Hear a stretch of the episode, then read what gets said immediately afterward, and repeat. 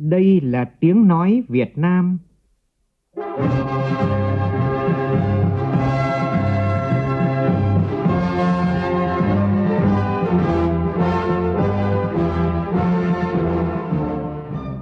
là tiếng nói Việt Nam, phát thanh từ Hà Nội, thủ đô nước Cộng hòa xã hội chủ nghĩa Việt Nam.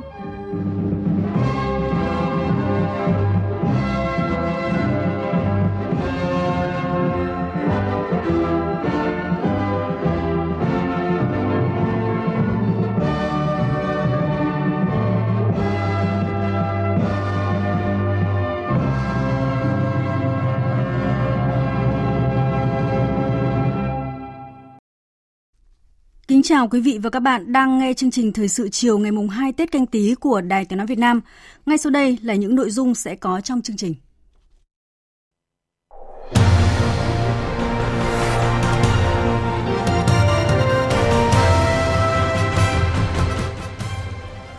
Số người tử vong và nhiễm mới do dịch viêm phổi ở Trung Quốc tăng chóng mặt và đã lên tới con số 56 người tử vong, trong khi gần 2.000 người nhiễm bệnh nhiều tỉnh ở Trung Quốc đã kích hoạt chế độ khẩn cấp ứng phó với virus corona.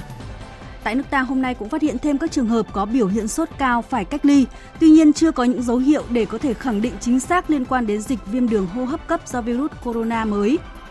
Trước diễn biến phức tạp của dịch thì chiều nay Bộ Y tế tiếp tục họp khẩn để ứng phó. Trong diễn biến liên quan, Bộ Giao thông Vận tải thông tin về việc cấp phép cho Vietjet bay đến Vũ Hán, Trung Quốc Hôm nay ngày mùng 2 Tết, các hoạt động vui xuân tiếp tục diễn ra trên khắp cả nước.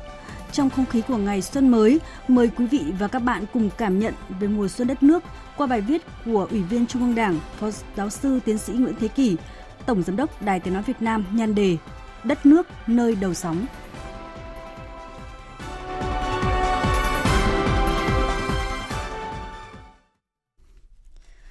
Chúng tôi xin được bắt đầu với thông tin về diễn biến của dịch viêm phổi do virus corona bùng phát ở thành phố Vũ Hán, tỉnh Hồ Bắc, miền Trung của Trung Quốc. Hiện thì à, đã có 56 người tử vong và gần 2.000 người bị mắc bệnh tại Trung Quốc, theo con số cập nhật cho đến ngày hôm nay. Khả năng virus corona gây bệnh viêm phổi lây lan ngày càng mạnh và tình trạng lây nhiễm có thể tiếp tục gia tăng. Đó là cảnh báo của Ủy ban Y tế Quốc gia của Trung Quốc đưa ra hôm nay – Phát biểu tại buổi họp báo hôm nay, Giám đốc của Ủy ban Y tế Quốc gia của Trung Quốc cho biết giới chuyên gia hiện vẫn chưa thể hiểu rõ về virus corona chủng mới. Cùng ngày, thì Đài Loan Trung Quốc đã ban bố các biện pháp siết chặt hạn chế đối với du khách đến từ đại lục nhằm ngăn chặn virus corona lây lan trong bối cảnh virus này đã làm ba người ở vùng lãnh thổ này nhiễm bệnh. À, thưa quý vị và các bạn, còn tại à, Việt Nam thì à, để ứng phó với diễn biến hết sức phức tạp của dịch à, viêm phổi do virus corona, ngay trong chiều nay, Bộ Y tế tiếp tục có cuộc họp khẩn. À, cho đến thời điểm này thì à, à tại một số địa phương đã phát hiện các cái à, trường hợp à, bị sốt cao. Tuy nhiên thì à, có những cái biểu hiện à, chưa có biểu hiện để khẳng định chính xác liên quan đến dịch à, viêm đường hô hấp cấp do virus corona. Đến thời điểm này thì à, tại bệnh viện Đà Nẵng đang cách ly chăm sóc y tế cho 6 người quốc tịch Trung Quốc, một người Cộng hòa Séc và 4 người Việt Nam. Hiện Đà Nẵng chưa ghi nhận trường hợp nào viêm phổi cấp tính do chủng virus corona mới. Phóng viên Thành Long tại miền Trung đưa tin. Đến chiều nay, đại diện công ty lữ hành quốc tế Cát Tiên Sa, đơn vị đưa 218 khách du lịch từ Vũ Hán, Trung Quốc tham quan thành phố Đà Nẵng những ngày vừa qua cho biết, 52 khách đã về nước, còn lại 166 du khách vẫn tiếp tục tham quan tour du lịch Đà Nẵng, Hội An và Nha Trang. Sau đó đến chiều mai, tất cả sẽ lên máy bay trở lại Vũ Hán. Ông Nguyễn Minh Soang, Tổng giám đốc công ty lữ hành quốc tế Cát Tiên Sa cho biết, do số khách này nhập cảnh trước khi ban bố dịch bệnh nên đơn vị vẫn giữ hợp đồng tour 5 ngày 4 đêm cho số du khách này. Và đến ngày 27 tháng 1, tức mùng 3 Tết là kết thúc tour, đơn vị đã bố trí để đoàn khách này bay trở lại Vũ Hán Hiện tại là khách đã đi tham quan và các cái chương trình City Tour Đà Nẵng rồi Hội An rồi về lại khách sạn và đến ngày mai là người ta hết cái thời gian tham quan ở, ở Việt Nam và người ta đi về nước. Và ngày mai là tức là 19 giờ 15 đấy sẽ bay hết về nước về thẳng Vũ Hán. Chiều nay, lãnh đạo Sở Y tế thành phố Đà Nẵng cho biết, bệnh nhân 47 tuổi quốc tịch Trung Quốc mới phát hiện tại sân bay chiều qua, hiện vẫn còn sốt nhẹ, được chẩn đoán sốt siêu vi và vẫn đang được cách ly theo dõi tại bệnh viện Đà Nẵng. Theo bác sĩ Nguyễn Thành Trung, Phó Giám đốc Bệnh viện Đà Nẵng, chiều nay, bệnh viện đã cho 4 người Việt Nam ra viện. Như vậy, hiện tại Bệnh viện Đà Nẵng đang cách ly 6 người Trung Quốc, một người quốc tịch Séc Thông tin cũng đáng chú ý từ Sở Y tế tỉnh Thanh Hóa là hiện nay Bệnh viện Đa khoa của tỉnh đang cách ly và theo dõi tình hình sức khỏe của một bệnh nhân nữ có biểu hiện sốt, đau ngực, ho sau khi từ Vũ Hán, Trung Quốc về quê ở huyện Yên Định, tỉnh Thanh Hóa ăn Tết. Các cơ quan chuyên môn đã tiến hành lấy mẫu và gửi đi phân tích xét nghiệm để xác định bệnh nhân có bị nhiễm virus corona từ Vũ Hán hay không. Hiện Bệnh viện Đa khoa tỉnh Thanh Hóa đang thực hiện biện pháp cách ly, theo dõi và chờ kết quả phân tích xét nghiệm. Và như chúng tôi đã thông tin thì chiều nay, Phó Thủ tướng Vũ Đức Đam chủ trì cuộc họp Ban chỉ đạo quốc gia phòng chống dịch bệnh nguy hiểm mới nổi để tiếp tục triển khai các biện pháp ứng phó khi nước ta đã ghi nhận hai ca bệnh dương tính với chủng mới của virus corona gây viêm phổi cấp. Phóng viên Văn Hải phản ánh. Báo cáo với Phó Thủ tướng Vũ Đức Đam, lãnh đạo các vụ cục của Bộ Y tế khẳng định, đến thời điểm này, tại Việt Nam chỉ ghi nhận hai ca bệnh dương tính với chủng mới của virus corona đang điều trị tại bệnh viện Trợ Rẫy thành phố Hồ Chí Minh. Đó là hai bố con đến từ Vũ Hán, Trung Quốc. Hiện sức khỏe của người con tiến triển tốt, người bố do có bệnh nền mãn tính nên vẫn đang trong tình trạng suy hô hấp, phổi tiến triển xấu, phải thở oxy. Vợ của bệnh nhân dù tiếp xúc gần nhưng chưa có biểu hiện mắc bệnh, đang được theo dõi sức khỏe. Ngoài ra, tại miền Bắc còn 23 trường hợp sốt, ho, nghi ngờ mắc bệnh đang được xét nghiệm khẳng định. Tại miền Nam có 2 trường hợp và miền Trung có 10 trường hợp nghi ngờ cũng đang được xét nghiệm. Bên cạnh đó, còn có hàng chục trường hợp được theo dõi sức khỏe trong vòng 14 ngày do tiếp xúc gần với hai bệnh nhân đầu tiên hoặc những người nghi ngờ mắc bệnh. Ngay từ sáng mùng 1 Tết Nguyên đán, các cửa khẩu quốc tế tại nước ta đã tiến hành khai báo y tế, yêu cầu các hành khách nhập cảnh thông tin về tình trạng sức khỏe và thời gian đến vùng có dịch bệnh. Các chuyên gia y tế dự phòng nhận định nguy cơ dịch bệnh lây lan ra cộng đồng là khá cao và việc chủ động ứng phó phải ở mức cao. Thứ trưởng Bộ Y tế Đỗ Xuân Tuyên cho biết. Đến 12 giờ ngày hôm nay là tổng cộng có 59 trường hợp có sốt, ho, ờ, khó thở, có biểu hiện đó. Thì trong đó thì báo cáo với công chí là có 22 trường hợp đã đã loại trừ, đã xét nghiệm âm tính và có hai trường hợp mà xét nghiệm bước đầu dương tính. Thế còn lại thì ờ, 35 trường hợp thì ờ, đang theo dõi và tiếp tục làm các cái kết quả xét nghiệm để chẩn đoán. Hiện nay thì theo ờ, khuyến cáo và của các chuyên gia thì chúng ta thấy là hiện nay ở nước ta thì hiện là là chưa công bố dịch, chưa công bố dịch đấy là và cũng chưa đóng cửa khẩu theo đại diện của Tổ chức Y tế Thế giới tại Việt Nam, hiện chưa có cơ sở để đưa ra khuyến nghị đóng cửa biên giới, cũng như chưa đến mức hạn chế đi lại giao thương quốc tế. Chỉ khuyến cáo người dân hạn chế đi và đến từ vùng có dịch bệnh. Từ tình hình dịch bệnh tại Trung Quốc, bước đầu ghi nhận mỗi bệnh nhân viêm phổi cấp do chủng mới của virus corona có thể lây bệnh cho hai người, tỷ lệ tử vong từ 3 đến 4% và tỷ lệ bệnh nhân nặng là 20%. Khoảng cách có thể lây nhiễm virus tiếp xúc gần với bệnh nhân là dưới 1 mét. Cũng theo đại diện của Tổ chức Y tế Thế giới tại Việt Nam, Viện Pasteur Thành phố Hồ Chí Minh cần đưa mẫu bệnh phẩm của hai ca dương tính đang điều trị tại bệnh viện Trợ Rẫy đến cơ sở thí nghiệm của quốc tế để soi chiếu khẳng định lại, đảm bảo tính chính xác cao nhất. Phát biểu kết luận cuộc họp, Phó Thủ tướng Vũ Đức Đam nêu rõ, từ tình hình thực tế hiện nay nước ta đã có ca bệnh, các bộ ngành chức năng và địa phương cần vào cuộc tích cực hơn nữa trong công tác phòng chống dịch bệnh, tiếp tục duy trì khai báo y tế tại các cửa khẩu quốc tế, đồng thời tăng cường giám sát các cơ sở y tế để phát hiện ca bệnh. Tại các sân bay, những nhân viên hàng không làm thủ tục nhập cảnh cần phải đeo khẩu trang. Phó Thủ tướng Vũ Đức Đam nhấn mạnh. Và những biện pháp như chúng ta đưa ra đến bây giờ thì như tổ chức y tế thế giới và các anh em chuyên môn nói là cao hơn các cái mức mà tổ chức y tế thế giới khuyến nghị. Và kể cả các nước có nhiều cái người Trung Quốc đến và đi. Đấy, ví dụ như là việc khai báo y tế bắt buộc. Thì đến giờ phút này những nước có khách du lịch từ Trung Quốc đến nhiều hơn Việt Nam như là Nhật Bản, Hàn Quốc, Thái Lan thì cũng chưa áp dụng như mức ở Việt Nam nhưng việc áp dụng đấy là cần thiết. Chính phủ, và đặc biệt là thủ tướng chính phủ rất quan tâm đến cái đại dịch này ở Trung Quốc. Thường xuyên, tôi nói các ông chí là không phải hàng ngày đâu, một ngày mấy lần hỏi han tình hình, rồi có các ý kiến chỉ đạo. Và tinh thần chung của chính phủ, của thủ tướng chính phủ là chúng ta phải tập trung ở mức cao nhất để phát hiện kịp thời, sớm nhất có thể các trường hợp nghi ngờ lây nhiễm để khoanh lại cách ly tuyệt đối, theo dõi chăm sóc thật tốt và xét nghiệm với một tinh thần là nhất định không để cái dịch này lây lan ra rộng trong cộng đồng ở Việt Nam. À, chúng tôi xin được nhắc lại là cho đến thời điểm này thì mới chính thức khẳng định là có hai trường hợp dương tính với virus corona mới ở nước ta. Những trường hợp khác có dấu hiệu sốt thì chưa có cơ sở khẳng định là đã nhiễm bệnh. À, trước tình hình dịch à, viêm phổi cấp tại Trung Quốc đang diễn biến hết sức phức tạp và nghiêm trọng, Đại sứ quán và các cơ quan đại diện của Việt Nam tại Trung Quốc đã kịp thời nắm bắt thông tin, tích cực hỗ trợ các lưu học sinh và du khách Việt đang ở Trung Quốc. Tin của phóng viên Bích Thuận. Kể từ khi dịch viêm phổi cấp bùng phát tại Trung Quốc đến nay, Đại sứ quán Việt Nam tại Bắc Kinh đã thường xuyên động viên thăm hỏi và hướng dẫn lưu học sinh Việt Nam tại các địa phương của Trung Quốc phòng chống dịch. Ngay trong ngày mùng 1 Tết canh tí, Đại sứ quán đã hỗ trợ kinh phí cho các lưu học sinh ở Vũ Hán mua các dụng cụ cần thiết để đối phó với dịch viêm phổi đang hoành hành và ngày càng nghiêm trọng tại đây.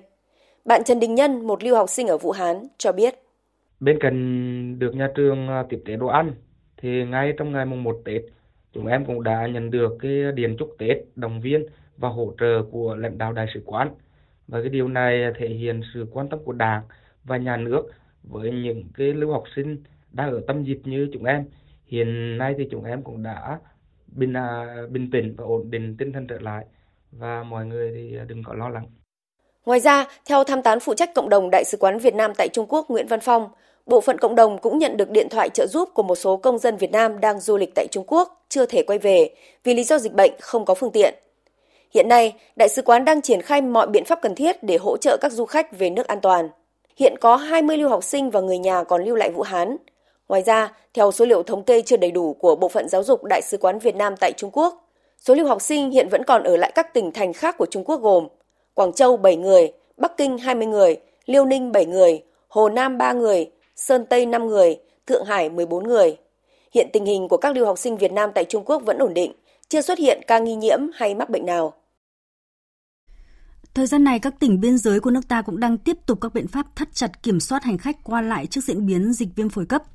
Phản ánh của nhà phóng viên Đài Tiếng nói Việt Nam, thường trú tại khu vực Đông Bắc. Tại tỉnh Cao Bằng, các cửa khẩu tiếp tục được thắt chặt kiểm soát. Tất cả hành khách qua lại đều qua máy kiểm tra thân nhiệt với lực lượng y tế túc trực 24 trên 24. Công tác phun tiêu độc khử trùng được thực hiện thường xuyên tại khu vực cửa khẩu. Trong các ngày đầu năm mới, lượng khách qua lại phía các cửa khẩu tại Cao Bằng không lớn, chủ yếu là các trường hợp thăm thân nên việc kiểm soát triển khai khá thuận lợi.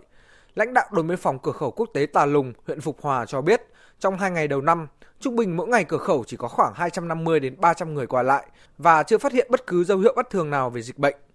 Còn tại cửa khẩu quốc tế Móng Cái, tỉnh Quảng Ninh, ngay từ sớm mùng 1 Tết, cửa khẩu đã tăng cường lực lượng gần 30 người, đặc biệt là kiểm dịch y tế để thực hiện đầy đủ các bước kiểm dịch theo quy trình.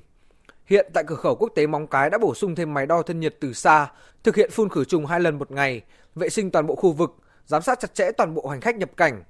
Móng Cái cũng đã trao đổi và phối hợp chặt chẽ với phía Đông Hưng Trung Quốc để cùng kiểm soát, nếu có phát hiện người nghi ngờ nhiễm sẽ dừng xuất cảnh. Toàn bộ phương án ứng phó cũng đã được triển khai. Chỉ tính riêng ngày mùng 1 Tết, có đến 1.900 lượt người xuất nhập cảnh qua cửa khẩu quốc tế Móng Cái. Trong hai ngày mùng 1 và mùng 2 Tết, hoạt động tại cửa khẩu quốc tế Móng Cái lưu thông ổn định, hành khách chấp hành tốt quy định kiểm tra, giám sát của kiểm dịch y tế. Tại Móng Cái thời điểm này, do nhu cầu của người dân tăng cao, có rất nhiều người dân cả Việt Nam lẫn Trung Quốc tổ chức thu mua khẩu trang y tế để đem sang phía Đông Hưng Trung Quốc bán kiếm lời. Hiện mặt hàng khẩu trang y tế trên địa bàn thành phố Móng Cái đang rất khan hiếm và có giá rất cao.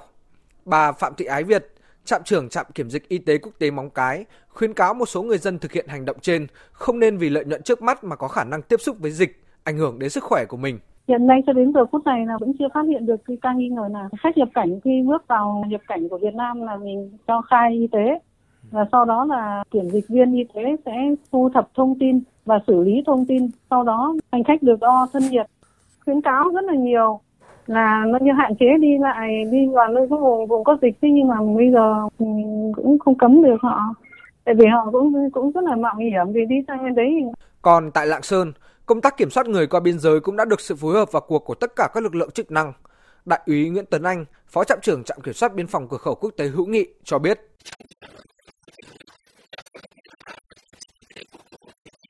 thì, uh, triển khai theo cái quy trình theo nghị định 112 của chính phủ. Thì uh, là tổ chức kê kê khai cái lịch trình của du khách và theo dõi trên máy tầm nhiệt. Thì uh, phát hiện cái dấu hiệu những triệu chứng liên quan đến cái dịch uh, viêm phổi cấp. Thì uh, kịp thời uh, thông báo và phối hợp với nhau để xử lý các trường hợp và có cái kế hoạch cụ thể cách ly một số trường hợp. Nhưng mà uh, qua hiện tại thì qua theo dõi chưa có phát hiện được trường hợp nào. Đó, các địa phương tiếp tục tăng cường công tác tuyên truyền, hướng dẫn người dân cách giữ gìn vệ sinh phòng bệnh cũng như giúp người dân hiểu rõ về loại bệnh này nhằm tránh gây tâm lý hoang mang lo lắng nhưng luôn nâng cao ý thức cảnh giác với dịch bệnh. Về thông tin dù đã có lệnh cấm bay của Cục Hàng không Việt Nam, hãng hàng không Vietjet Air vẫn có chuyến bay từ Vũ Hán, Trung Quốc, tâm điểm dịch viêm phổi corona về Cam Ranh, Khánh Hòa. Thứ trưởng Bộ Giao thông Vận tải Lê Anh Tuấn cho biết, Cục Hàng không Việt Nam đã ngoại lệ cấp phép cho 4 chuyến bay của Vietjet Air đến thành phố Vũ Hán. Thứ trưởng Lê Anh Tuấn khẳng định, hãng hàng không Vietjet chỉ chở khách Vũ Hán từ Việt Nam về lại Trung Quốc, chứ tuyệt đối không chở khách từ Vũ Hán về Việt Nam. Các chuyến bay từ Vũ Hán về hoàn toàn là các chuyến bay rỗng, không có khách và tất cả phi hành đoàn và máy bay từ Vũ Hán về đều được kiểm tra y tế khám sức khỏe. Máy bay cũng được khử trùng theo đúng quy định. Đại diện Vietnam Airlines và Jetstar Pacific cũng khẳng định không có đường bay thẳng đến đi từ thành phố Vũ Hán, Trung Quốc, nơi xuất phát của dịch viêm phổi cấp do nhiễm virus corona. Các chuyến bay giữa Việt Nam và Trung Quốc của hai hãng vẫn được khai thác bình thường. Các chuyến bay đến đi từ Trung Quốc của Vietnam Airlines và Jetstar Pacific được trang bị khẩu trang, găng tay y tế cho phi hành đoàn để sẵn sàng cung cấp khi hành khách yêu cầu. Tại Trung Quốc, trước việc virus corona mới gây viêm phổi lạ lan nhanh, Trung Quốc đã siết chặt các biện pháp kiểm dịch, đồng thời cử thêm 12 đội gồm hơn 1.600 nhân viên y tế đến các khu vực tâm dịch ở tỉnh Hồ Bắc. Biên tập viên Anh Tuấn tổng hợp thông tin. Hôm nay có thêm nhiều thành phố tại Trung Quốc đã quyết định phong tỏa giao thông công cộng. Theo đó, một phần thành phố Sán Đầu thuộc tỉnh Quảng Đông, cách thành phố ổ dịch Vũ Hán khoảng 1.100 km đã bị phong tỏa giao thông. Đây là địa phương ngoài vùng dịch đầu tiên tại Trung Quốc thực thi biện pháp phong tỏa giao thông.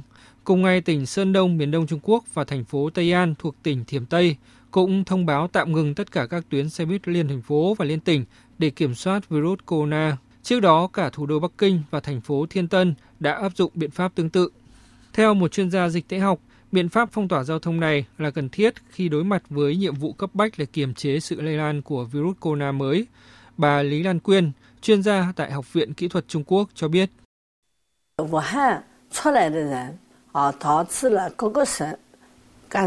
Những người nhiễm virus corona mới tại Vũ Hán đã truyền virus sang các tỉnh khác. Với một số tỉnh khác thì đây có thể là virus thế hệ thứ hai, rất nguy hiểm. Nếu dịch bệnh tiếp tục lan rộng và các tỉnh khác có dịch bệnh bùng phát trên diện rộng như ở Vũ Hán, thì sẽ để lại hậu quả nặng nề về kinh tế và xã hội tại Trung Quốc. Vì vậy, để thời điểm quan trọng để ngăn ngừa dịch bệnh, một đại dịch chỉ có thể tránh được nếu chúng ta kiểm soát chặt chẽ nguồn lây nhiễm.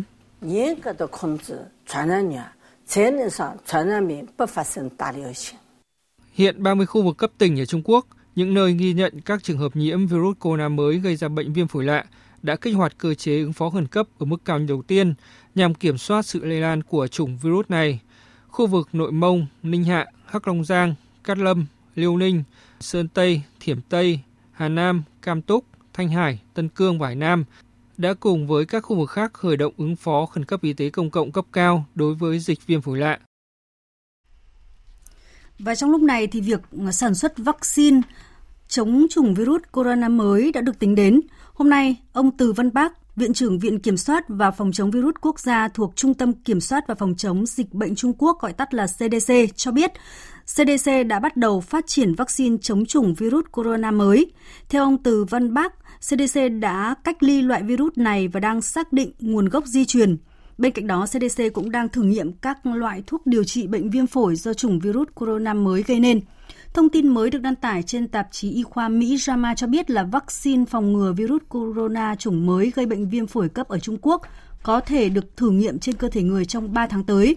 Các chuyên gia Mỹ cho biết những tiến bộ công nghệ kể từ năm 2003, thời điểm bùng phát dịch hội chứng viêm đường hô hấp cấp SARS, cho phép các chuyên gia đẩy nhanh nghiên cứu điều chế vaccine ngừa chủng virus mới.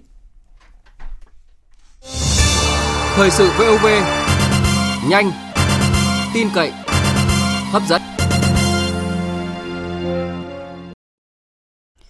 Mời quý vị và các bạn tiếp tục theo dõi chương trình thời sự ngày mùng 2 Tết của Đài Tiếng nói Việt Nam. Thưa quý vị và các bạn, sau 2 ngày 30 và mùng 1 Tết mưa rét thì sáng nay mặc dù nhiệt độ xuống thấp nhưng tiết trời Hà Nội đã hừng nắng đẹp và từ 8 giờ sáng, hàng nghìn người dân đã về Văn Miếu Quốc Tử Giám để xin chữ đầu năm cho gia đình và người thân. Ghi nhận của phóng viên Kim Thanh. Việc xin chữ trở thành món ăn tinh thần không thể thiếu của nhiều người dân. Vì vậy, nhiều người vẫn chấp nhận chờ đợi cả tiếng đồng hồ để xin được chữ. Để xin chữ, người dân sẽ mua giấy đỏ được bán ngay tại đó. Mỗi tờ giấy đỏ được bán với giá từ 50.000 đến 300.000 đồng một tờ, tùy kích cỡ. Các bạn nhỏ được phụ huynh đưa tới Văn Miếu để hiểu biết về nét đẹp văn hóa này của người Việt. Em ở Thanh Trì Hà Nội ạ. Em đến từ lúc 8 rưỡi. Em xin chữ uh, Nhí Cát Tường. Mong muốn của em là mọi chuyện đều suôn sẻ, thành công trong công việc và cuộc sống. Năm nay em gái em thi đại học nên là đến cho em chữ. Em xin cho em chữ Đăng Khoa. À, mong muốn là kỳ thi sắp tới là thi được đỗ đạt thành công ạ. Chị năm nào cũng chỉ xin chữ bình an, cầu năm một năm là cả gia đình được bình an. Con năm nào mình cũng xin cho các con là chăm ngoan học giỏi thì mình xin cho các cháu chữ. Còn những năm mà đi thi ấy, thì mình xin cho các cháu chữ đăng khoa học đỗ đạt, cầu cho các cháu được may mắn. Tại lễ hội chữ xuân năm nay, ngoài 8 bàn viết chữ của 8 ông đồ khách mời đặt tại Văn Miếu, còn có hơn 50 gian hàng của các ông đồ cho chữ tại khu vực Hồ Văn. Ông đồ Nguyễn Tường Khải cho biết, xin chữ đầu năm là một nét đẹp văn hóa có từ rất lâu đời. Việc xin chữ, cho chữ thể hiện sự coi trọng tri thức, đồng thời là dịp thể hiện những mong ước cho một năm mới. Những người đã đi xin chữ thì người ta thường thường có một cái tâm niệm là tốt đẹp cả. Cái tâm niệm, cái mong muốn vươn lên như là sức khỏe hoặc làm ăn sự nghiệp giàu có thường thường cái tâm lý của người nhân chữ đã đi xin chữ là mang một cái cái nét văn hóa rất là tốt cái mang cái cách là thiện mỹ đẹp để mang đến với xin chữ. Xin chữ về lúc nào cũng cảm thấy nó vui vẻ trong lòng. Lại ra khỏi quán hoặc ra khỏi nơi thấy nó vui vẻ mang cái niềm vui cho mình. Bản thân tôi cho chữ này thôi. Ra thấy người ta thoải mái. Không vấn đề gì cả mà người ta vui thì tôi thấy là rất là là là vui. Mỗi năm, việc tổ chức không gian lễ hội chữ xuân ở Văn Miếu Quốc Tử Giám có nhiều đổi mới, tạo tâm lý thoải mái cho người xin chữ và cho chữ, tạo thêm nét đẹp văn hóa truyền thống những ngày đầu xuân. Ông Đồ Lê Mạnh Nhanh cho biết. Bố cục không gian rất là hay, rất đẹp, thuận lợi cho viết chữ và cái người xin chữ nó rất thuận tiện về cả một không gian, ấy, hình thức. Cái đẹp là sự thống nhất. Thì năm nay là đa số theo ban tổ chức yêu cầu là phải các người viết chữ là phải đeo thẻ được viết chữ. Thế rồi là thống nhất là khăn xếp áo the là phải đúng quy chuẩn của cụ đồ ngày xưa đấy. Hội chữ Xuân canh tí 2020 diễn ra đến hết ngày mùng 5 tháng 2, tức ngày 12 tháng Giêng âm lịch, mở cửa hàng ngày từ 8 giờ đến 20 giờ. Ngoài hoạt động viết chữ thư pháp, còn có các gian hàng bày bán sản phẩm thủ công của làng nghề truyền thống, các trò chơi dân gian. Bên cạnh đó còn có các hoạt động giới thiệu truyền thống hiếu học và bản sắc văn hóa của dân tộc, tái hiện không gian giáo dục truyền thống như làng sĩ tử, quang cảnh trường thi xưa, trình diễn nghệ thuật làm giấy gió, không gian diễn sướng nghệ thuật truyền thống như quan họ, ca trù, nhã nhạc cung đình Huế. Tại thành phố Hồ Chí Minh, khu vực trung tâm thành phố như đường Hoa, Hội Hoa Xuân, các trung tâm thương mại lớn vẫn là những điểm thu hút khách du lịch và người dân tới vui chơi thưởng lãm. Phản ánh của phóng viên Minh Hạnh. Đường Hoa Nguyễn Huệ là điểm đến đông người nhất trong sáng nay dù rất nắng, mọi người đều muốn lưu lại những hình ảnh đẹp bên các tiểu cảnh được xây dựng công phu, bên tạo hình con giáp của năm canh tí. Chị Nguyễn Thúy Hường cùng gia đình từ quận Tân Phú lên trung tâm thành phố dạo chơi từ rất sớm nói. Mùng 1 là đến nhà ông bà, đây là cái đi, nơi đi chơi đầu tiên á. À, trước mắt là đi đến à, Tao Đàn cùng ông bà ngoại, à, rồi sau đó thì à, đường hoa chứ giờ này thì đi ngoài đó thì nắng quá. Hội Hoa Xuân Tao Đàn cũng là một điểm đến quen thuộc của người dân thành phố và du khách trong dịp Tết này. Càng về trưa, Hội Hoa Xuân Tao Đàn càng đông vì khuôn viên có nhiều cây to bóng mát. Mọi người tụ họp về đây vừa ngắm hoa vừa tránh nắng. Nhiều người đã đeo khẩu trang khi đi chơi Tết ở đường hoa, hội hoa vì lo ngại cúm có thể lây lan ở chỗ đông người. Chị Trần Thanh Thúy đến Hội Hoa Xuân Tao Đàn để chụp ảnh Tết nói. À, em đi chơi, em tự bảo vệ là em đeo khẩu trang rồi à, tại vì những ngày xuân này cũng muốn đi chụp hình mà cũng sợ là nghe cái bệnh dịch nên là đeo khẩu trang rồi lúc nào mà chụp hình thì sẽ mở khẩu trang ra để bảo vệ sức khỏe Sáng nay mùng 2 Tết, các nhân viên cửa khẩu quốc tế Lào Cai đã làm thủ tục cho 11 bộ tờ khai hải quan và xuất khẩu trên 1.300 tấn nông sản. Tin chi tiết cho biết. Ông Trần Anh Tú, Phó trưởng Chi cục Hải quan cửa khẩu Lào Cai, Cục Hải quan tỉnh Lào Cai cho biết, đây là những lô hàng đầu tiên làm thủ tục xuất nhập khẩu qua cửa khẩu quốc tế Lào Cai trong năm mới canh tí 2020. Các lực lượng chức năng tại cửa khẩu quốc tế Lào Cai đã tạo điều kiện thuận lợi cho các doanh nghiệp làm thủ tục để hàng hóa được xuất nhập khẩu thông quan nhanh chóng. Tổng giá trị hàng hóa xuất nhập khẩu qua cửa khẩu khoảng trên 20 tỷ đồng, tương đương 1 triệu đô la Mỹ. Các mặt hàng nông sản xuất khẩu chủ yếu là thanh long, còn lại là mít, dưa hấu, xoài chôm chôm. Ngoài ra, Hải quan cửa khẩu Lào Cai cũng làm thủ tục cho doanh nghiệp được nhập khẩu 24 tấn nho từ Trung Quốc về Việt Nam. Toàn bộ doanh nông sản xuất nhập khẩu đầu tiên trong năm mới qua cửa khẩu quốc tế tỉnh Lào Cai của 5 doanh nghiệp Việt Nam. Gần 1.300 khách du lịch quốc tế đã sông đất thành phố Đà Nẵng bằng tàu biển vào sáng nay. Tin của phóng viên Thành Long tại miền Trung. Tàu du lịch Westerdam với 1.250 khách du lịch quốc tế, chủ yếu là khách châu Âu đã cập cảng Tiên Sa, thành phố Đà Nẵng, đưa khách tham quan các di tích, điểm đến ở thành phố Đà Nẵng và phố cổ Hội An, tỉnh Quảng Nam. Đây là chuyến tàu biển du lịch quốc tế đầu tiên đến thành phố Đà Nẵng trong năm mới canh tí 2020. Trước đó, sáng qua ngày mùng 1 Tết, Sở Du lịch thành phố Đà Nẵng phối hợp với Vietnam Airlines đón chuyến bay mang số hiệu VN110 với 120 hành khách. Được biết, năm 2019, thành phố Đà Nẵng đón 8,9 triệu lượt khách, tăng hơn 13% so với năm 2018, trong đó có 101 chuyến tàu biển cập cảng Tiên Sa. Năm nay, ngành du lịch thành phố Đà Nẵng phân đấu đón 9,8 triệu lượt khách.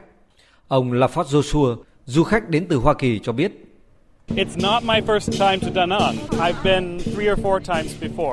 đây là lần thứ ba tôi đến Đà Nẵng.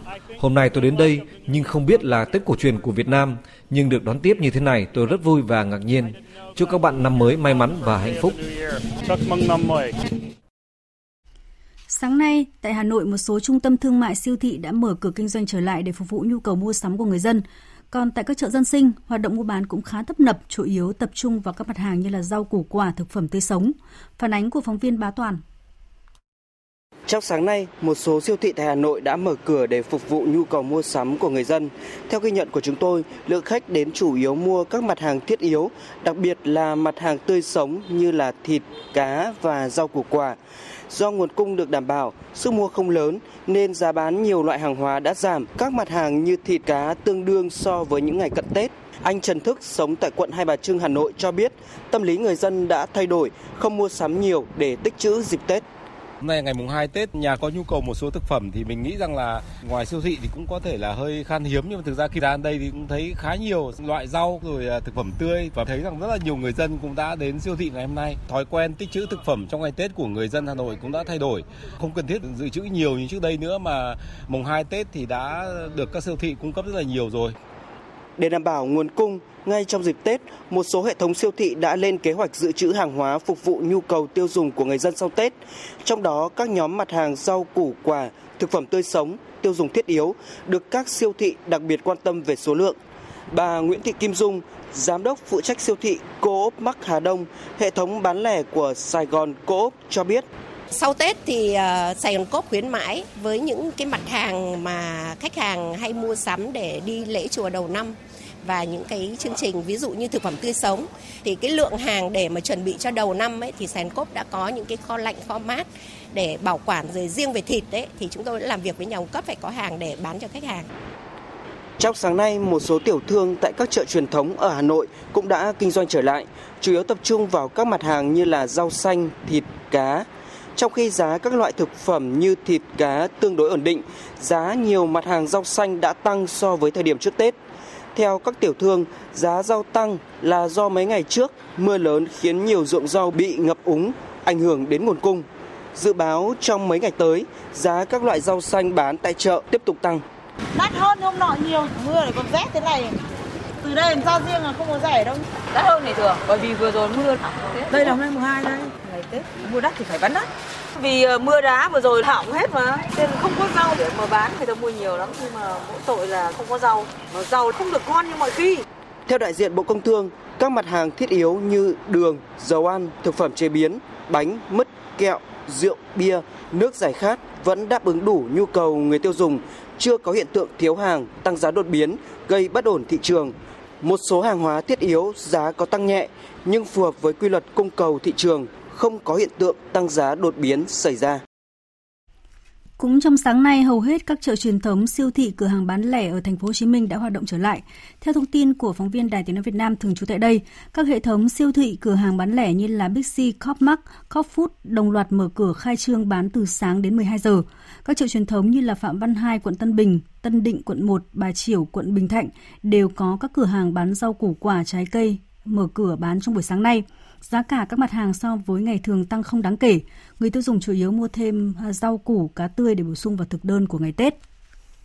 Thưa quý vị và các bạn, tính đến sáng nay thì mưa đá và rông lốc trong hai ngày qua đã gây thiệt hại tại 6 tỉnh là Cao Bằng, Bắc Cạn, Lạng Sơn, Thái Nguyên, Phú Thọ và Sơn La. Các tỉnh thành phố là Vĩnh Phúc, Hòa Bình, Quảng Ninh, Hải Phòng, Thái Bình và Ninh Bình cũng xảy ra mưa lớn, mưa đá nhưng chưa có thông tin về thiệt hại. Cụ thể, mưa lớn kèm rông lốc mưa đá đã làm hơn 12.000 căn nhà bị hư hại, tốc mái một phần. Văn phòng Thường trực Ban Chỉ đạo Trung ương về phòng chống thiên tai cho biết, ngay sau khi mưa đá và rông lốc xảy ra, chiều tối 30 và mùng 1 gây nhiều thiệt hại tại các tỉnh thành phố, chính quyền các địa phương đã huy động lực lượng tại chỗ hỗ trợ các hộ dân bị ảnh hưởng nhanh chóng khắc phục, sửa chữa nhà ở tạm để à, đón Tết.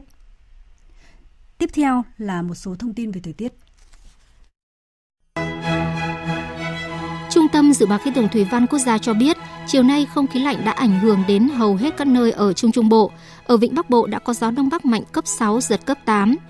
Đêm nay, mùng 2 Tết, không khí lạnh tiếp tục ảnh hưởng đến các nơi khác thuộc Trung Trung Bộ. Do ảnh hưởng của không khí lạnh nên đêm nay và ngày mai, tức mùng 3 Tết, các tỉnh Trung Trung Bộ có mưa, mưa rào rải rác. Ở Bắc Bộ và các tỉnh từ Thanh Hóa đến Thừa Thiên Huế trời rét. Gió Đông Bắc trong đất liền cấp 2, cấp 3, vùng ven biển cấp 3, cấp 4.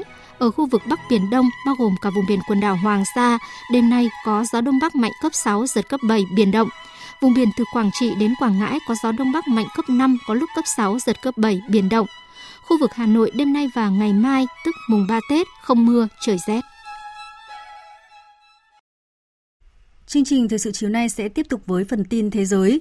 Các luật sư Nhà Trắng bắt đầu tranh tụng bảo vệ Tổng thống Mỹ Donald Trump trong phiên luận tội tại Thượng viện với cáo buộc lạm quyền và cản trở luật pháp. Nhóm luật sư của Tổng thống Mỹ cho rằng Đảng Dân Chủ đã thất bại trong vụ kiện nhằm buộc Tổng thống phải rời nhiệm sở khi lập luận rằng không có bằng chứng nào cho thấy ông Trump đã gây sức ép đối với Tổng thống Ukraine nhằm điều tra cựu Phó Tổng thống Mỹ Joe Biden. Đồng thời, các luật sư khẳng định mọi hành động của Tổng thống là vì lợi ích quốc gia. Trong khi đó, cuộc điều tra của Đảng Dân Chủ là vì mục đích chính trị nhằm gây ảnh hưởng tới lá phiếu của cử tri khi cuộc bầu cử sẽ diễn ra trong 9 tháng nữa. Theo các luật sư, việc miễn nhiễm Tổng thống Mỹ trong năm bầu cử sẽ tạo thành một tiền lệ vô cùng nguy hiểm.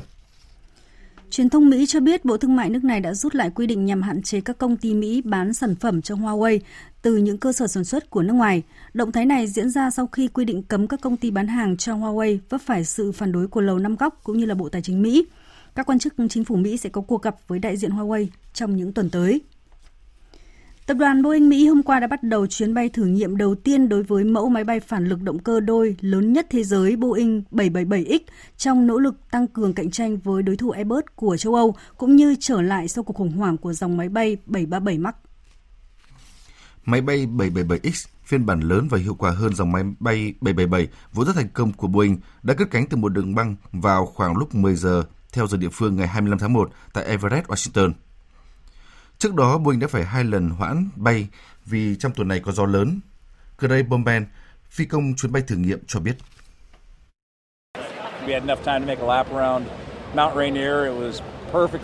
Chúng tôi đã có đủ thời gian để bay một vòng quanh núi Zenier. Cảnh quan thật đẹp, tầm nhìn rất rõ ràng. Đây là điều kiện bay lý tưởng. Theo Boeing, Quá trình thử nghiệm và lấy giấy chứng nhận sẽ kéo dài khoảng vài tháng trước khi máy bay chính thức được chuyển giao cho hãng hàng không Emirates vào năm 2021, chậm hơn một năm so với kế hoạch ban đầu. Lần bay thử này sẽ là động lực mới cho Boeing trong bối cảnh vẫn đang phải vật lộn với cuộc khủng hoảng liên quan đến dòng 737 MAX đã bị ngừng bay từ tháng 3 năm ngoái sau hai vụ tai nạn chết người. Dự kiến, 777X sẽ cạnh tranh với dòng máy bay A350-1000 mới được Airbus ra mắt trong thời gian gần đây. Giới chức Thổ Nhĩ Kỳ hôm nay cho biết số nạn nhân thiệt mạng trong trận động đất có độ lớn 6,8 độ Richter ở miền đông nước này tối 24 tháng 1 vừa qua đã lên tới 31 người, trong khi các nỗ lực tìm kiếm cứu hộ vẫn đang diễn ra. Trận động đất có tâm chấn ở thị trấn Sivrai thuộc tỉnh Elazig cũng ảnh hưởng tới các thành phố khác. Theo cơ quan quản lý thảm họa và tình trạng khẩn cấp Thổ Nhĩ Kỳ, phần lớn các nạn nhân thiệt mạng ở tỉnh Elazig có ít nhất là 4 nạn nhân ở tỉnh Malatya và 1.607 người bị thương. Trận động đất cũng làm cho gần 80 tòa nhà bị đổ sập, trong khi 645 tòa nhà bị hư hỏng nặng tại hai tỉnh trên. Hiện các nhân viên cứu hộ vẫn đang nỗ lực tìm kiếm để cứu những người còn sống đã bị mắc kẹt trong các đống đổ nát. Theo cơ quan quản lý thảm họa và tình trạng khẩn cấp Thổ Nhĩ Kỳ, số người được cứu đến nay là 45 người. Một nhân viên tìm kiếm và cứu hộ Thổ Nhĩ Kỳ cho biết. Biz şu anda e, ilk önce nếu nhận được thông tin về những người sống sót, chúng tôi sẽ gửi những chú chó được huấn luyện đặc biệt của chúng tôi để tìm kiếm tại tòa nhà bị sập. Nếu có dấu hiệu của sự sống, chúng tôi sẽ sử dụng thiết bị tìm kiếm và cứu hộ để phát hiện ra giọng nói. Sau đó chúng tôi sẽ cố gắng tiếp cận người còn sống sót để giải cứu.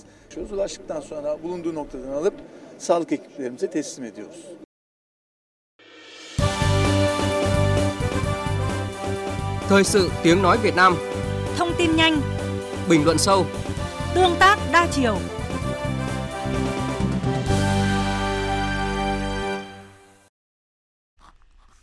Thưa quý vị và các bạn, trải qua hàng ngàn năm lịch sử dựng nước và giữ nước, cũng là bằng đó những mùa xuân mà dân tộc Việt Nam đã đi qua.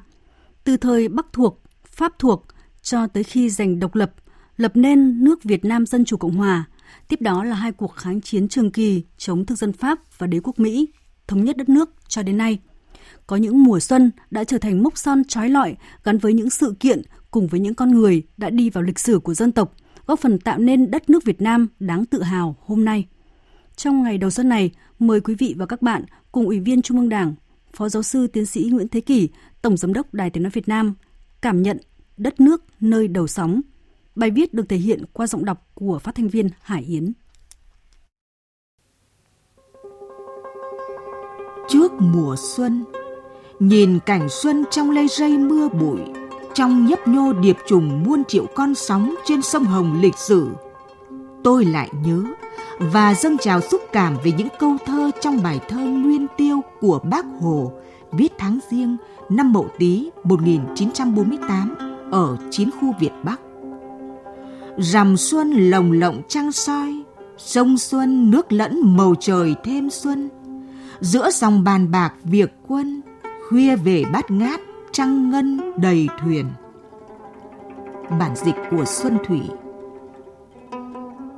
Tôi hoài nhớ về cuộc khởi nghĩa chống Bắc thuộc đầu tiên trong lịch sử Việt Nam của hai bà Trưng mùa xuân năm canh tý tháng 2 năm 40 ở cửa sông Hát và những câu thơ bất hủ của bà Trưng Chắc.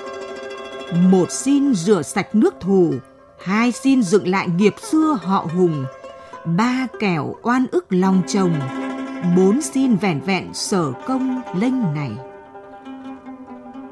Chỉ trong một thời gian ngắn, hai bà Trưng lãnh đạo nhân dân ta đã giải phóng được 65 quận huyện, tức là toàn bộ lãnh thổ nước Việt hồi đó. Trưng chắc được nhân dân suy tôn làm vua, đô kỳ đóng cõi mê linh, lĩnh nam riêng một triều đình nước ta. Đó là bản tuyên ngôn độc lập bất hủ đầu tiên của dân tộc ta. Cuối thế kỷ thứ hai, đầu thế kỷ thứ ba, đất nước ta nằm dưới quyền thống trị của nhà Ngô. Nhân dân giao chỉ, cửu chân bị áp bức bóc lột rất nặng nề. Mùa xuân năm 248, bà Triệu Thị Trinh 19 tuổi đã cùng anh trai là Triệu Quốc Đạt tập hợp những nghĩa sĩ trên đỉnh núi Nưa, mài gươm luyện võ và giấy nghĩa. Bà tuyên bố, tôi muốn cưỡi cơn gió mạnh, đạp luồng sóng dữ, chém cá kình ở Biển Đông, quét sạch bờ cõi để cứu dân ta khỏi nơi đắm đuối, chứ không thèm bắt trước người đời, cúi đầu cong lưng để làm tì thiết người ta. Từ cửu chân, cuộc khởi nghĩa nhanh chóng lan ra giao chỉ vào tận cửu Đức, Nhật Nam. Sử nhà Ngô thừa nhận, năm 248, toàn thể châu giao náo động. Khi anh trai là Triệu Quốc Đạt tử trận, bà Triệu trở thành người lãnh đạo nghĩa quân. Nghĩa quân thế lực ngày càng mạnh, quân số lên tới hàng vạn người. Sau đó nhà Ngô đưa một lực lượng lớn quân sang đàn áp. Mùa xuân Mậu Thìn, tháng 2 năm 248, bà Triệu và Nghĩa quân dù chiến đấu rất dũng cảm nhưng không thể phá vòng vây địch. Bà quỳ xuống vái trời đất, sinh vi tướng, tử vi thần, sống làm tướng, chết làm thần, rồi rút gươm tuẫn tiết. Lịch sử cho thấy, cùng với các cuộc xâm lược nước ta qua biên giới đất liền, các thế lực xâm lược từ phương Bắc hay phương Tây đều rất chú ý đến đường biển, đường sông. Thời nhà Ngô, năm 938, Hoàng Thao tiến quân vào sông Bạch Đằng tại tỉnh Quảng Ninh ngày nay, bị Ngô Quyền đánh cho đại bại. Hoàng Thao bị bắt sống. Ý chí xâm lược của nhà Nam Hán bị giáng một đòn trí tử. Chúng ta kết thúc thời kỳ mất nước kéo dài trên một nghìn năm. Mùa xuân năm 981, quân Tống do Hầu Nhân Bảo hùng hổ kéo vào nước ta. Theo gương Ngô Quyền, quân và dân ta đã đóng cọc trên sông Bạch Đằng và mai phục đường bộ. Cuối mùa xuân năm 981, quân xâm lược Tống bị đại bại. Sau nhà Đinh và nhà Tiền Lê đánh giặc giữ nước, năm 1010, Lý Thái Tổ rời đô từ vùng núi non hiểm trở Ninh Bình về Đại La, Hà Nội và đổi tên là thành Thăng Long. Đóng nơi trung tâm, mưu toan nghiệp lớn, tính kế lâu dài cho con cháu mai sau. Chiếu rời đô. Nhà Lý bắt tay vào xây dựng đất nước với quy mô lớn. Năm 1054, nhà Lý đặt tên nước là Đại Việt. Thời kỳ này, quân Tống do Quách Quỳ chỉ huy tiến đánh vào phòng tuyến sông cầu của ta.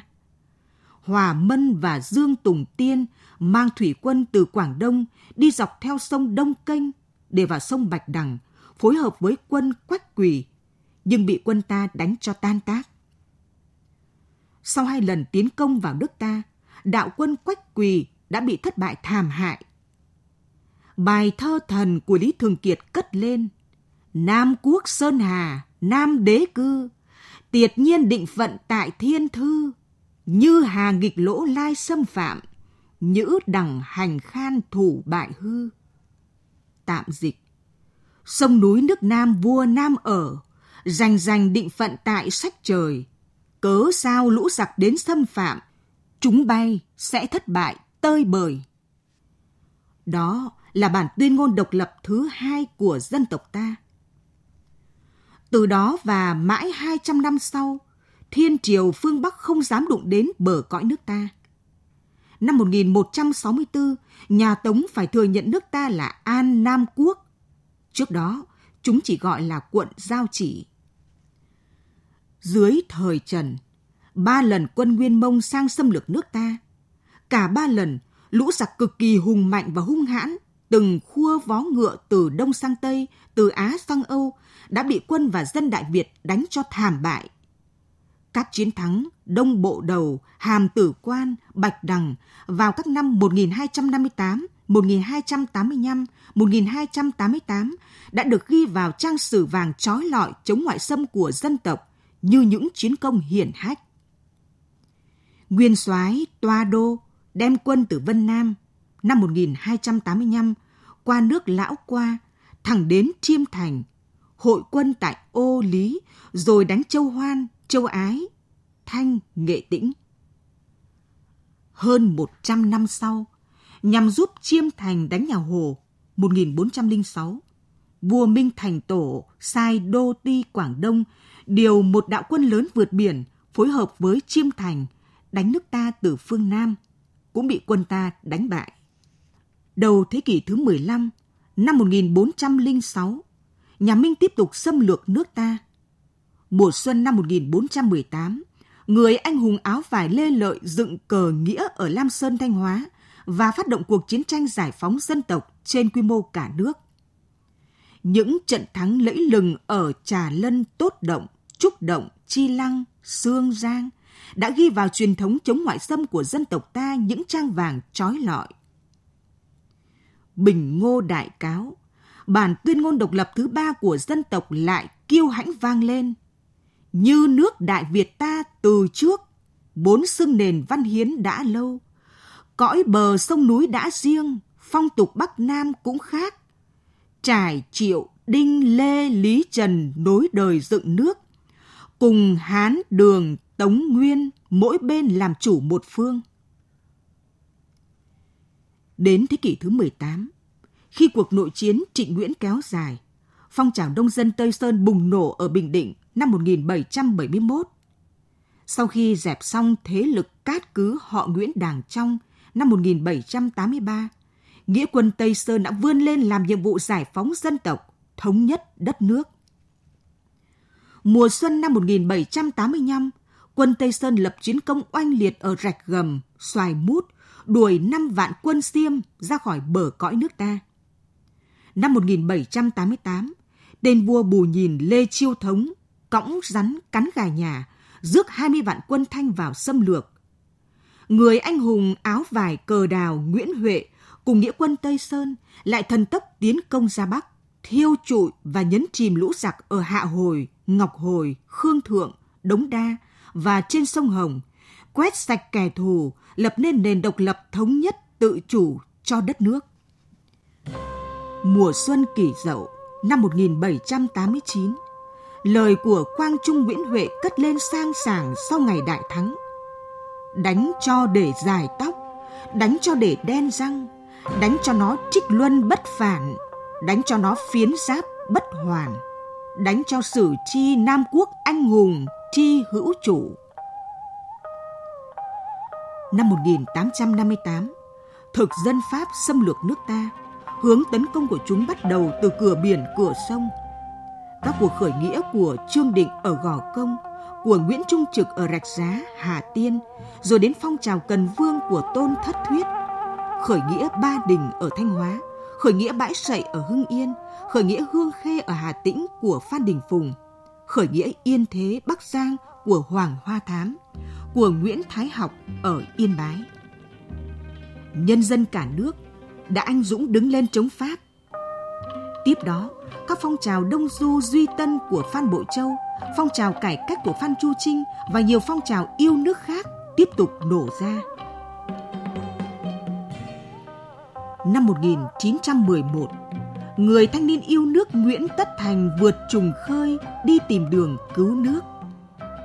Nguyễn Tất Thành, Nguyễn Ái Quốc đến với chủ nghĩa Mác Lenin. Ngày 3 tháng 2 năm 1930, người thành lập Đảng Cộng sản Việt Nam. Ngày 2 tháng 9 năm 1945, người đọc bản tuyên ngôn độc lập khai sinh ra nước Việt Nam Dân Chủ Cộng Hòa. Người trịnh trọng tuyên bố nước Việt Nam có quyền hưởng tự do độc lập và sự thật đã thành một nước tự do độc lập. Toàn thể dân tộc Việt Nam quyết đem tất cả tinh thần và lực lượng, tính mạng và của cải để giữ vững quyền tự do độc lập ấy. Để giữ vững quyền tự do độc lập ấy, quân và dân ta đã phải bước vào cuộc kháng chiến 9 năm chống xâm lược Pháp và bè lũ tay sai, làm nên chiến thắng Điện Biên Phủ lừng lẫy Nam Châu, chấn động địa cầu. Để giữ vững quyền tự do và độc lập ấy, cả nước ta bước tiếp cuộc chiến đấu gần 20 năm chống đế quốc Mỹ xâm lược, làm nên đại thắng mùa xuân năm 1975 vĩ đại, giải phóng miền Nam, thống nhất đất nước, cả nước đi lên chặng đầu thời kỳ quá độ lên chủ nghĩa xã hội. Chúng ta tiếp tục đánh thắng các kẻ thù xâm lược gây rối ở biên giới phía Tây Nam và biên giới phía Bắc. Cả dân tộc nêu quyết tâm đẩy mạnh công nghiệp hóa, hiện đại hóa đất nước và hội nhập quốc tế, khẳng định chủ quyền bất di bất dịch với quần đảo Hoàng Sa và kiên quyết bảo vệ vững chắc quần đảo Trường Sa và thêm lục địa, vùng đặc quyền kinh tế thân yêu của Tổ quốc. Chưa bao giờ thế và lực của chúng ta mạnh như bây giờ, tự tin như bây giờ, được cả người dân trong nước và kiều bào ta ở nước ngoài đoàn kết, hướng tới mục tiêu dân giàu, nước mạnh, dân chủ, công bằng, văn minh như bây giờ. Tuy nhiên, đất nước nơi đầu sóng, ngàn năm trước từng gian lao vất vả để xây dựng và bảo vệ, thì bây giờ và ngàn vạn năm sau vẫn thế, vẫn còn muôn thử thách gian lao. Tuyệt đối không được một phút lơ là, chủ quan, khinh suất. Ôi tổ quốc biên cương chưa yên giấc, đêm quặn lòng máu thịt hoàng sa, ngày đỏ mắt trường sa rông bão, lại bút gươm giữ cõi xây nhà. Ngọn bút và thanh gươm, câu thơ và yên ngựa, thánh gióng, hai bà Trưng, bà Triệu, Ngô Quyền, Lý Thường Kiệt, Trần Hưng Đạo, Lê Lợi và câu chuyện trả lại gươm báu ở hồ Lục Thủy. Hồ Chí Minh và hình ảnh lấy bàn tay bịt vào nòng pháo trên chiến hạm của Pháp. Nhưng khi Pháp bội ước, người đã kêu gọi toàn dân toàn quân ta. Hỡi đồng bào toàn quốc, chúng ta muốn hòa bình, chúng ta phải nhân nhượng. nhưng chúng ta càng nhân nhượng, thực dân Pháp càng lớn tới, vì chúng quyết tâm cướp nước ta lần nữa. Không, chúng ta thà hy sinh tất cả, chứ nhất định không chịu mất nước, nhất định không chịu làm nô lệ. Hỡi đồng bào, chúng ta phải đứng lên. Khí phách Việt Nam tiếp tục tỏa sáng hun đúc lên tầm cao mới trong công cuộc xây dựng và bảo vệ Tổ quốc như triệu triệu con sóng vỗ kiêu hãnh từ quá khứ hào hùng đến tương lai tươi đẹp, huy hoàng.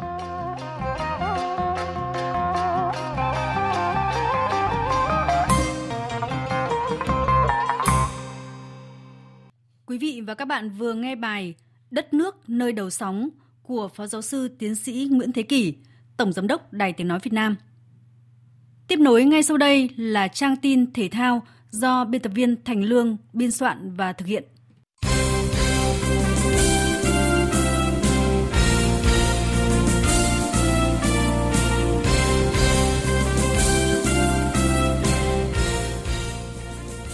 Hôm nay, đội tuyển Futsal Việt Nam tập trung trở lại tập luyện chuẩn bị cho vòng chung kết giải Futsal châu Á diễn ra vào cuối tháng 2 tại Turkmenistan. Giải đấu lần này cũng là vòng loại World Cup Futsal khu vực châu Á với 5 đội đứng đầu giải sẽ đại diện cho châu lục tham dự World Cup Futsal 2020 tổ chức tại Litva. Sau khi ông Miguel Rodrigo từ chức huấn luyện viên trưởng đội tuyển Futsal quốc gia, vị trí này hiện đang được giao cho ông Phạm Minh Giang, cũng là huấn luyện viên trưởng câu lạc bộ Thái Sơn Nam. Ở vòng chung kết giải Futsal châu Á, tuyển Futsal Việt Nam sẽ nằm ở bảng A cùng các đội chủ nhà Turkmenistan, Tajikistan và Oman. Huấn luyện viên Phạm Minh Giang đánh giá. Theo tôi thì cơ hội nó cũng khá là tốt, tại vì nằm trong cái bảng đấu cũng có hai đối thủ thì ngang mình và một đội thì có thể là yếu hơn mình chút nhưng mà tôi tin vào với sự tập luyện à, chăm chỉ như hiện nay thì đội của có thể hoàn toàn hoàn thành những cái mục tiêu đặt ra là lọt vào kết World Cup 2020. Ở đợt tập trung lần này, ngoài gương mặt mới ở vị trí thuyền trưởng, huấn luyện viên Phạm Minh Giang cũng triệu tập một số nhân tố mới để tạo sự cạnh tranh trong đội tuyển như thủ môn Đoàn Minh Quang của câu lạc bộ Saco, những cầu thủ trẻ trưởng thành từ đội U20 Futsal quốc gia như Nhan Gia Hưng, Dương Ngọc Linh, Nguyễn Hình Thanh Huy hay cánh chim lạ Nguyễn Văn Hiếu của câu lạc bộ Đà Nẵng. Pivo Minh Trí vừa cùng Thái Huy trở về từ Nhật Bản sau khi thi đấu theo diện cho mượn ở câu lạc bộ Yokohama chia sẻ. Em là rất vui vì ờ, lần đầu tiên được ờ, đi thi đấu ở nước ngoài và hạnh phúc vì đã góp một phần vào cái vé thăng hạng của đội Yokohama. Bây giờ thì em phải cố gắng để giành thêm một lần đi World Cup nữa. Thì đó sẽ là niềm vui tốt hơn để dành cho các anh em trẻ mới lên cũng dành như em. Hiện tại, đội sẽ tập huấn tại thành phố Hồ Chí Minh từ nay đến ngày 9 tháng 2, sau đó đi tập huấn tại Tây Ban Nha đến ngày 20 tháng 2, rồi bay thẳng tới Turkmenistan để tham dự vòng chung kết của giải đấu. Vào lúc 19 giờ 30 tối nay, Đài Tiếng nói Việt Nam sẽ tường thuật trực tiếp trận chung kết giải U23 châu Á giữa hai đội U23 Hàn Quốc và Ả Rập Xê Út trên kênh VOV2, tần số FM 96,5 MHz. Phát biểu trước trận, huấn luyện viên của U23 Ả Rập Xê Út Anseri đánh giá cao sức mạnh của đối thủ, dự đoán đây sẽ là trận đấu khó khăn với các học trò của mình, nhưng cũng tự tin đã có phương án để giành chiến thắng. Hàn Quốc là đội bóng tốt với hàng thủ vững vàng. Tất cả các cầu thủ đều giỏi như chúng tôi. Trận đấu tới sẽ không dễ dàng. Hàn Quốc sẽ có những cầu thủ giỏi và chúng tôi cũng như vậy. Chúng tôi từng đánh bại họ ở giải U19 và một số cầu thủ vẫn đang chơi bóng ở vòng chung kết năm nay. Chúng tôi có kinh nghiệm để đối phó với họ. Tôi rất tự tin rằng U23 của chúng tôi sẽ giành chức vô địch. Trong khi đó, với thành tích toàn thắng từ đầu giải, huấn luyện viên Kim Hak Bun vô cùng tự tin trước thềm trận chung kết gặp đối thủ U23 Ả Rập Xê Út. Chúng tôi chuẩn bị cho giải đấu này một cách chu đáo như thể chúng tôi sẽ chơi từng trận đấu là trận cuối cùng của mình. Chúng tôi sẽ không coi đây là một trận chung kết mà nghĩ đó là một trận đấu khác và buộc phải giành chiến thắng trước các đối thủ giỏi. Tôi và các cầu thủ của mình đều biết khả năng của mình như thế nào. Cả đội đã có vé dự Olympic nên tôi tin sự tự tin sẽ mang lại chiến thắng cuối cùng. Với việc giành quyền vào chơi trận chung kết của giải đấu, U23 Hàn Quốc và Ả Rập Xê Út đã chắc chắn có vé tham dự Olympic Tokyo 2020. Trước đó, U23 Australia là đội bóng giành tấm vé thứ ba đại diện cho châu Á tham dự Olympic sau khi thắng U23 Uzbekistan với tỷ số 1-0. Như vậy, dù U23 Hàn Quốc hay Ả Rập Xê Út giành chiến thắng, giải U23 châu Á cũng sẽ có một nhà vô địch mới và kể từ 2013 đến nay chưa có nhà vô địch giải nào bảo vệ thành công danh hiệu của mình. Cuộc đua giành ngôi đầu bảng La Liga bất ngờ trở nên quyết liệt hơn khi Barcelona thất bại 0-2 trước chủ nhà Valencia. Đây là trận thua đầu tiên của tân huấn luyện viên Kike Setien. Phát biểu sau trận, ông Setien thậm chí còn mạo hiểm làm phật lòng các học trò khi chỉ trích họ không hiểu ý đồ chiến thuật. Sự thực là chúng tôi không chơi tốt ở trận đấu này, đặc biệt trong hiệp 1. Có nhiều vấn đề, các cầu thủ đã không hiểu đúng ý đồ và Valencia đã tận dụng ra sau đấy. Chúng tôi đã có những vị trí không thi đấu tốt, có nhiều đường truyền như thế chỉ làm cho có. Có những điều các cầu thủ chưa hiểu hoặc chúng tôi giải thích chưa đủ cặn kẽ để họ làm tốt yêu cầu. Trong khi đó, tiền vệ Sergio Busquets khẳng định Barca vẫn chơi tốt, chỉ là không tận dụng được cơ hội để ghi bàn. Mặc dù thất bại, nhưng chúng tôi đã chơi tốt trong hiệp 2, tạo được nhiều cơ hội và kiểm soát trận đấu. Chỉ có điều đáng tiếc là bàn thắng không đến và Valencia đã tận dụng được cơ hội của họ để ghi bàn. Thất bại trước Valencia khiến Barca chỉ có 43 điểm và đối mặt với nguy cơ mất ngôi đầu La Liga vào tay Real Madrid. Đội sẽ có chuyến làm khách trên sân của Valladolid vào 3 giờ dạng sáng mai. Dự báo thời tiết Bắc Bộ và khu vực Hà Nội nhiều mây có mưa nhỏ vài nơi, gió đông bắc cấp 2, cấp 3, trời rét, vùng núi có nơi rét đậm, nhiệt độ từ 11 đến 20 độ, vùng núi có nơi dưới 7 độ. Các tỉnh từ Thanh Hóa đến Thừa Thiên Huế nhiều mây, phía Bắc có mưa vài nơi, phía Nam có mưa, mưa rào rải rác, gió Bắc đến Tây Bắc cấp 2, cấp 3, trời rét. Nhiệt độ từ 14 đến 20 độ. Các tỉnh ven biển từ Đà Nẵng đến Bình Thuận, phía Bắc nhiều mây có mưa rào vài nơi, phía Nam có mây, đêm không mưa, ngày nắng, gió Đông Bắc cấp 2, cấp 3, nhiệt độ từ 20 đến 30 độ. Phía Nam có nơi trên 30 độ. Tây Nguyên và Nam Bộ có mây đêm không mưa, ngày nắng, gió đông cấp 2, cấp 3, nhiệt độ từ 21 đến 35 độ. Tiếp theo là dự báo thời tiết biển. Vịnh Bắc Bộ có mưa vài nơi, tầm nhìn xa trên 10 km, gió đông bắc cấp 4, cấp 5. Vùng biển từ Quảng Trị đến Quảng Ngãi, đêm có mưa rào rải rác ở ven bờ, ngày có mưa vài nơi, tầm nhìn xa trên 10 km, giảm xuống từ 4 đến 10 km trong mưa, gió đông bắc cấp 5, có lúc cấp 6, giật cấp 7, biển động. Vùng biển từ Bình Định đến Ninh Thuận, vùng biển từ Bình Thuận đến Cà Mau, vùng biển từ Cà Mau đến Kiên Giang có mưa rào vài nơi, tầm nhìn xa trên 10 km, gió đông nam cấp 3, cấp 4. Khu vực Biển Đông, khu vực quần đảo Hoàng Sa thuộc thành phố Đà Nẵng, Trường Sa tỉnh Khánh Hòa và Vịnh Thái Lan có mưa vài nơi, tầm nhìn xa trên 10 km, gió Đông Bắc cấp 5, có lúc cấp 6, giật cấp 7. Từ ngày mai, gió giảm dần. Khu vực giữa Biển Đông không mưa, tầm nhìn xa trên 10 km, gió Đông Bắc cấp 4, cấp 5. Chương trình thời sự chiều nay đến đây là hết.